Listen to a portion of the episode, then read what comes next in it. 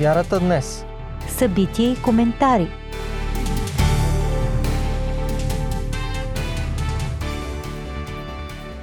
Здравейте, скъпи слушатели! Вие сте с предаването Вярата днес и сега наистина ще чуем нещо за практичната страна на християнската вяра, за помощта към хората в нужда.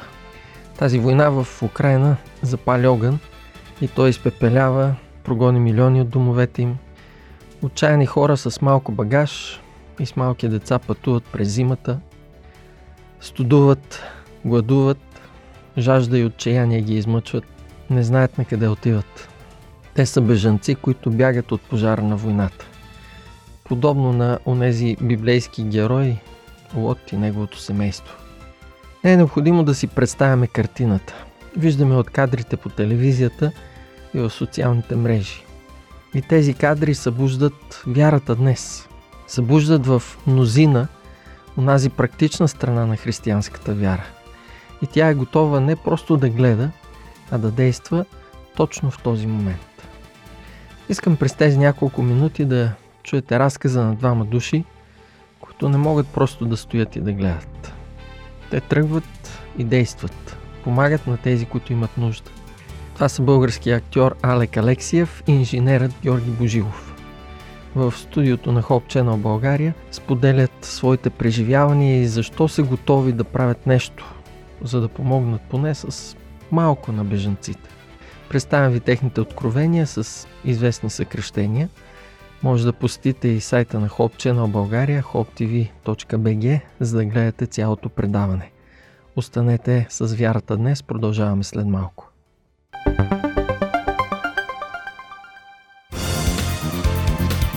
Какво да кажем за дискусии по Радио 316?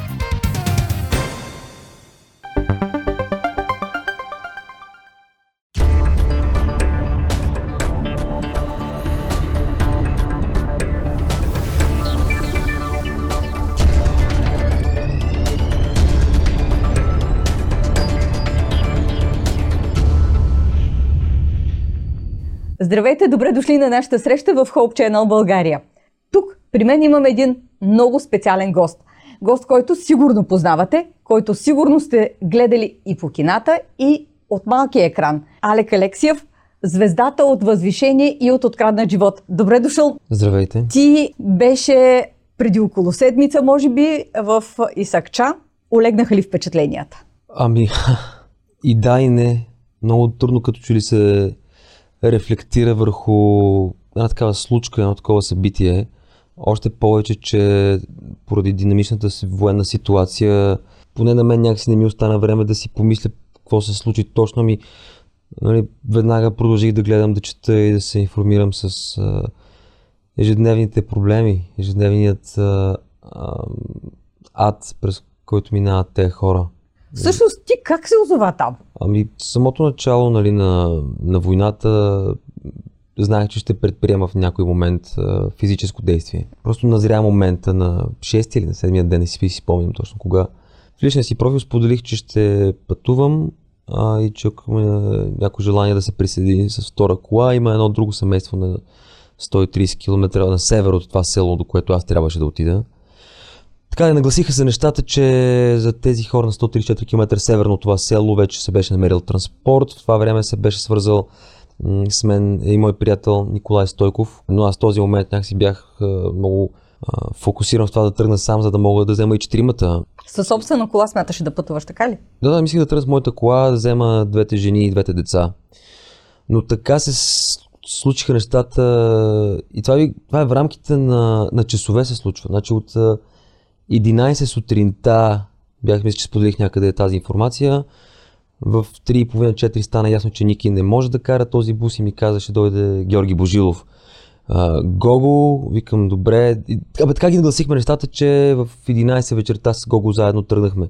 Гого взе буса, uh, който ни беше uh, даден от фундация Адра. Беше напълнен с хуманитарна помощ от фундацията. И идеята беше да, това, което и направихме с Гогоде, отидохме първо до Исакча, което е границата между Румъния и Украина, най-близката до Одеса. И там оставихме хуманитарната помощ на, на екипи от фундацията и на, на, на доброволци. За първи път ли се занимаваш с бл- благотворителност? О, не. Не.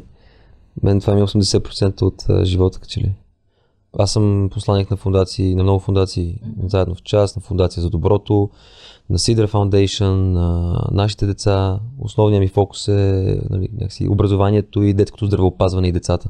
Страхотно. Всъщност, а, сега можем да те приемем и като посланник на добра воля и на фундация Адра. Да, възможно е. Нали, в тези ситуации е страхотно как хората се обединяват и извършват едни добри дела съвкупно, заедно. Какво е впечатлението ти от самите бежанци? Това са жени и деца, без мъже, преди малко прегърнали мъжа си, приятеля си, баща си, може и за последен път. За, за мен отстрани е тъжно, виждам някаква огромна сила в тези хора, но в момента, в който сме с тях, като че ли трябва да, да, да дадем малко сила Да и бъдем самите силни тях, да и малко тях. повече хумор да вкараме, а, да има някакво настроение от наша страна, въпреки ситуацията.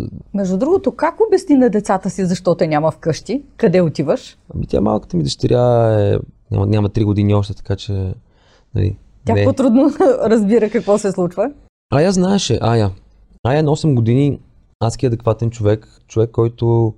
Ще ви дам един пример. Бяхме на интервю с нея в uh, BTV и тя, нали вече тя снима понеже в един сериал и те нещо те питаха какво ще прави с парите, какво прави с парите или какво ще прави с парите, които получаваш от сериала. И тя каза, ще ги давам за благотворителност. Тоест, това е едно дете, което... Защото аз не съм много добър баща, не смятам, че сме кой знае колко добри родители, но в такива моменти имаш едно чувство на гордост, че окей, все пак си успял да предадеш нещо. Все нещо. Да, и Ая е човек, който много обича да помага. Така че тя разбира ситуацията много добре. Има проблем с факта, нали, че тя, тя не може да го разбере точно. Тя си мисли, че се говори срещу руския народ, срещу руските хора, понеже все пак, нали, аз съм половин руснак, баба й е рускиня от Коми, но нали, Русия. И тя си все пак си мисли, се притеснява дали това не е срещу баба и срещу мен. А би ли тръгнал отново към границата? Да, може би още утре вечер или други ден. А, толкова скоро? Ще видим, ми да, ще видим сега какви са ну- нуждите. Най-хубавото е, че благодарение на, на такива изяви, каквато е тази във вашето студио, като че ли запалваме искрата при все повече хора и след е всяко ни. и интервю ми звънат все повече и повече хора, все повече хора се свързват с мен. Дали да кажат, че те искат да карат. Дам ви един пример. Вчера реших там на Раковски при един познат да отида. С, а, ви, само ме вижда и вика, ще да ти звъня, ще да ти звъня. Слушай, имам 4-5 буса. Имам 4-5 буса, само ми казваш и ги давам. И това е благодарение наистина на, на, на социалните медии, на самите медии, че ние можем да популяризираме а, едни каузи, от, а, че- чрез които да бъдем всички някакси обществено полезни. И това е най-важното.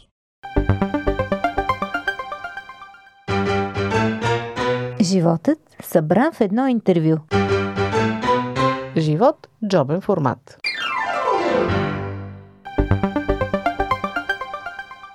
Ето ни отново в студиото на Hope Channel България. Сега до мен е спътникът на Алек, Георги Божилов.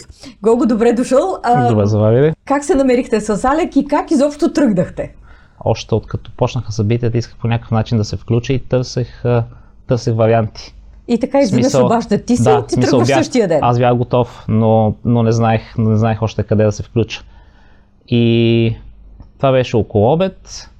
Почна се една бърза организация. 11 часа вечерта вече бяхме готови и тръгнахме за Исакча. Ти би ли насърчил а, нашите зрители да се включат с а, подобни дарения? Ами разбира се, смис... той е човек а, изпитва няк... много по-различни емоции, когато на... помогне на някой, който е в нужда. Аз а, смятам, че това е дълг а, на всеки един, когато видиш бедстващ човек, а, моментно изпаднал, паднал, да го, да го дигнеш. Той след това ще се, ще се справи. Аз смятам, че и украинските беженци им трябва в момента а, някаква помощ сега, не след месец, не след три, сега веднага и те буквално след тази помощ ще намерят начин сами да, да могат да си помагат. Какво е впечатлението ти от Исакча? Няколко неща първо много ми хареса каква организация са направили и пожарника, Ти румънските какво очакваше да видиш? Хайде да те питам така. Не знаех точно какво ще видя. А, даже ние не бяхме сигурни точно къде, къде е пункта. Той беше точно където спира ферибота. Имаше едни маси с храни и напитки, които бяха буквално след като следваш от ферибота, веднага ти предлагат чай. Студено ли беше? Студено беше, да, не беше много студено, но може би около нулата беше. При- Така беше готово да вали сняг вече. Мгм. Подготвяше се явно, имаше и снеговини наоколо. Неприятно време. Едно от нещата, които ни казваха там румънските служители на Адра е, че като идват украинците, така м- опитват се да са, да са горди, да, да кажат не, не, не, аз нямам нужда от помощ. И вика, като им дадеме нали, чай и така нещо да дадат, и вика, те рухват и се разплакват. Сигурно и заради децата. Там беше характерна гледка, че дали са с коли или са пеша, бяха основно жени и деца.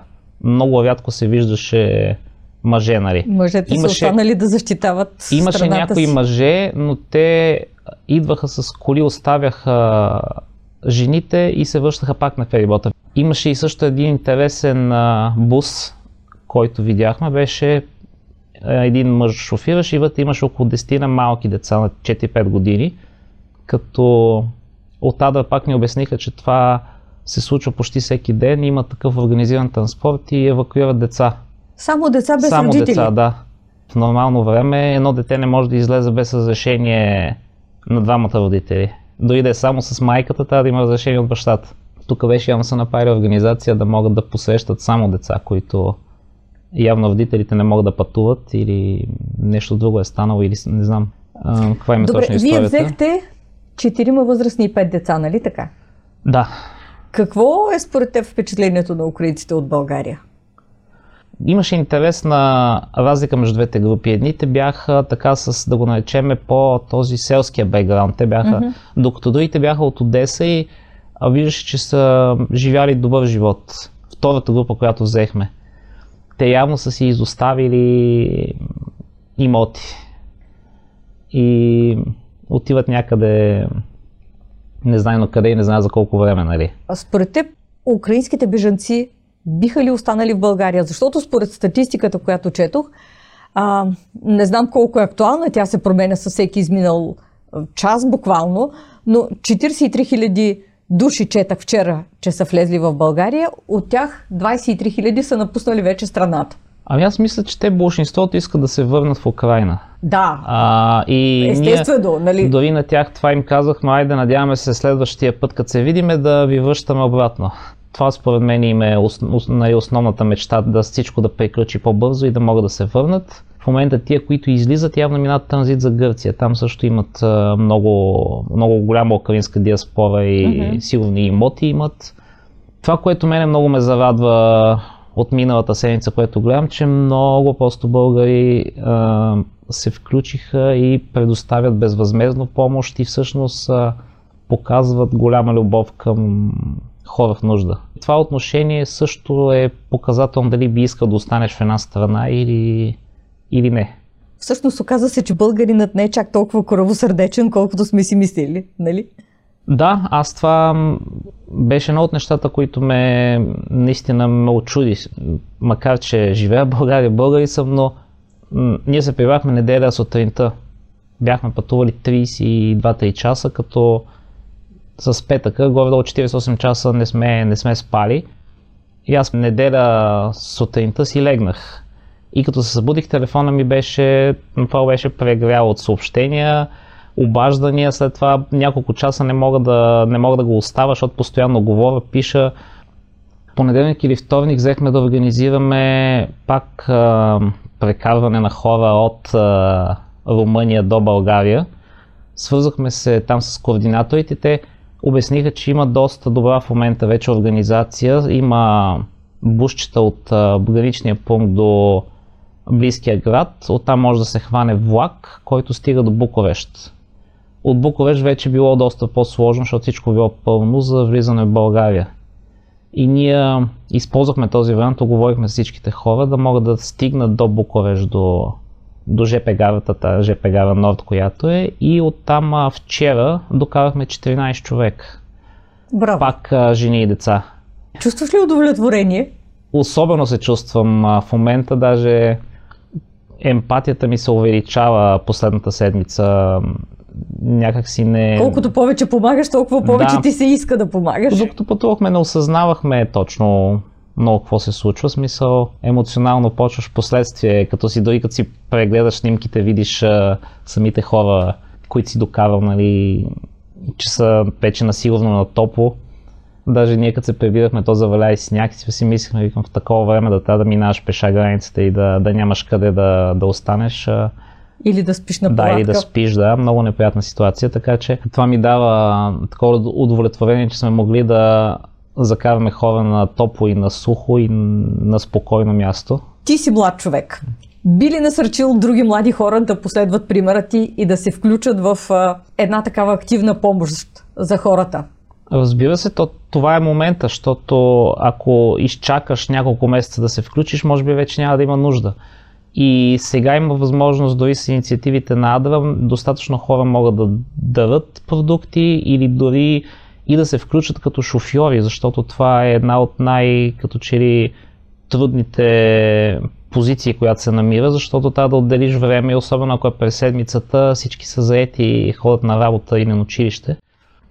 Това е момента малко да се излезе от комфортната зона и да... Как беше? Кога, ако не сега и кой, ако не аз. Радио 316, точно казано.